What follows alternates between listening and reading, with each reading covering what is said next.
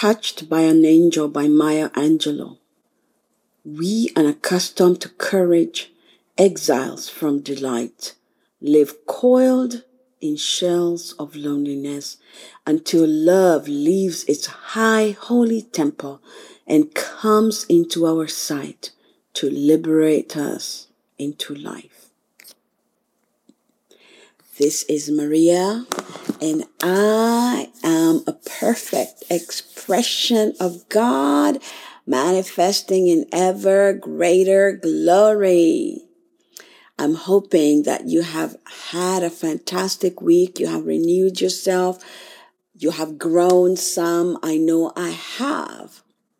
Today, I want to talk about living from the heart when addressing, thinking about, and responding to the plight of other people. And the reason I'm bringing this up is because I observed um, on the internet the onslaught of insult and judgment against Serena Williams because she, for some reason, her makeup didn't look right. She looked light skinned as if that, you know, that is a problem in and of itself. And um, and everybody thought that she is trying to turn herself white. And I don't mean, okay, let me not say everybody. Many people thought because it was just vitriol of stuff. And as I, I got into an argument, you know, online argument with somebody who is, who was arguing that Serena Williams cannot afford to do anything that is going to cause um, black girls, black women to think less of themselves. And I mean, we've all worn makeup that went wrong. We know there are brands of makeup that look crazy in the lighting, you know, so that is very, very possible. And also, we know that fashion is comes and goes. It doesn't. Um, I. It, it's not an identity. A one-time mistake cannot be used to erase everything that this woman has done, gone through, persevered, and tolerated because she was black. And so that's what got me to thinking can you imagine what kind of conversation we would have had if we gave Serena the benefit of the doubt? If we really remember that moment when we put that foundation that doesn't look right, you know, with camera camera lights that makes you look ashy instead instead of judging, can you imagine how much we would have uplifted ourselves and Serena uh, by simply just ignoring. Can we just ignore that one time she had some makeup problem that um, you know that, that that didn't make her look right? But I felt very saddened that we really almost erased her work for herself first and the community because of that one picture. I was saddened that so many are willing to, to insult her and judge her based on a photo of makeup. Makeup. I mean, it's makeup. You wash it off. She didn't bleach her face, you know? And it got me to thinking we, especially in the African American, African community, Caribbean communities, the, the, the African descendants um, who have been colonized for so long have to, we have to really focus on the attitude of love towards ourselves and each other. As that poem said, that until we are coiled in shells of loneliness, division, hiding until love leaves its high holy temple and comes into our sight to liberate us into life. You know, many of us are living a reactive experience. And it was very clear to me that that's what we did when it comes to Serena and many, many others that we judge for what they do to their physical bodies, what they do to their hair, what they do to their, who they marry. And here is the thing. I believe we are all born with a purpose. Serena uh, has found her purpose. Many of us live so long without ever finding what is it that we are put here to do. I feel that in her being the best, simply being the best tennis player she can ever be, which she has done over and over and over again, she has represented the community enough anything else that she does or that she has had to tolerate is extra.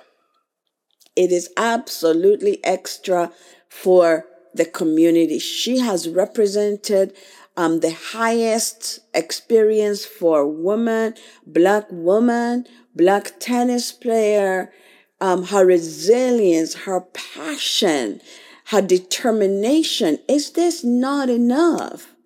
Are we saying that as long as we dress according to expectation, that's all that it takes? But that's not enough. It's character.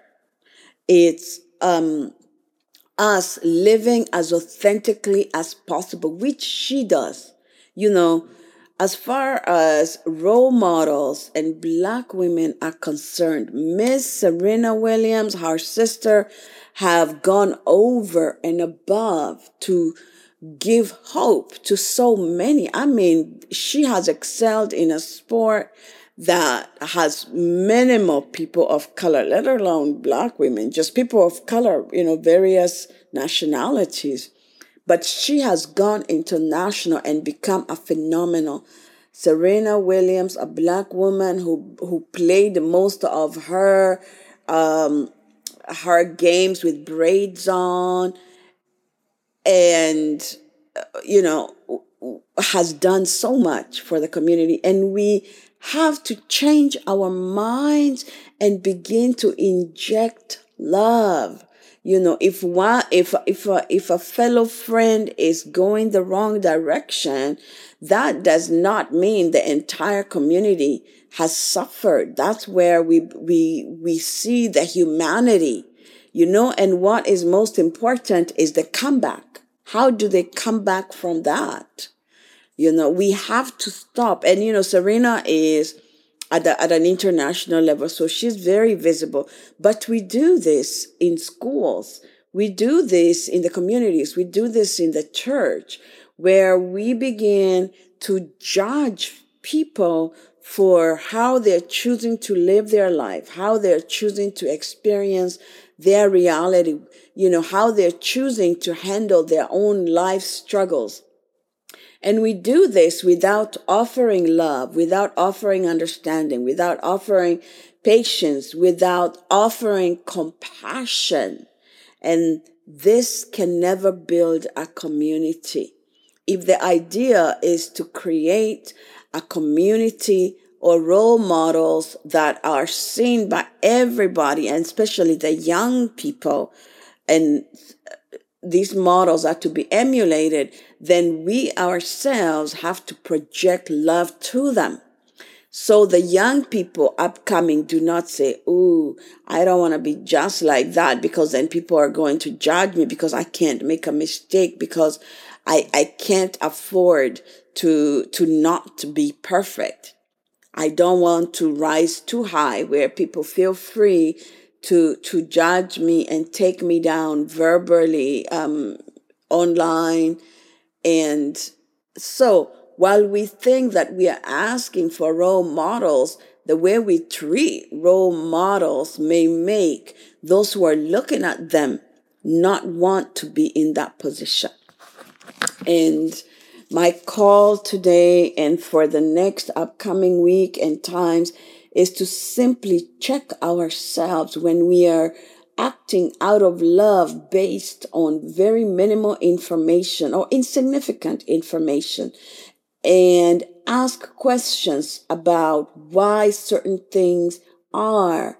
Try to understand beyond one photograph, one quote, and honor continuously the amazing work that individuals uh, are doing to support, to encourage, to uplift our community in their own way, using their own talent, living their passion.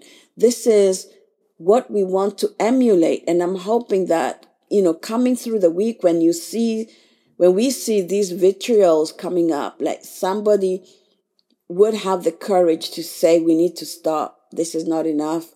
You know, we need to, to be grateful for the work that has been done and encourage people to continue. That would be my intention. And I hope we, whoever listens to this can make that as an intention as well to be of a supportive reaction instead of a judging and tearing down. And I will read that quote again by Maya Angelou. Touched by an angel. We, unaccustomed to courage, exiles from delight, live coiled in shells of loneliness until love leaves its high, holy temple and comes into our sight to liberate us into freedom.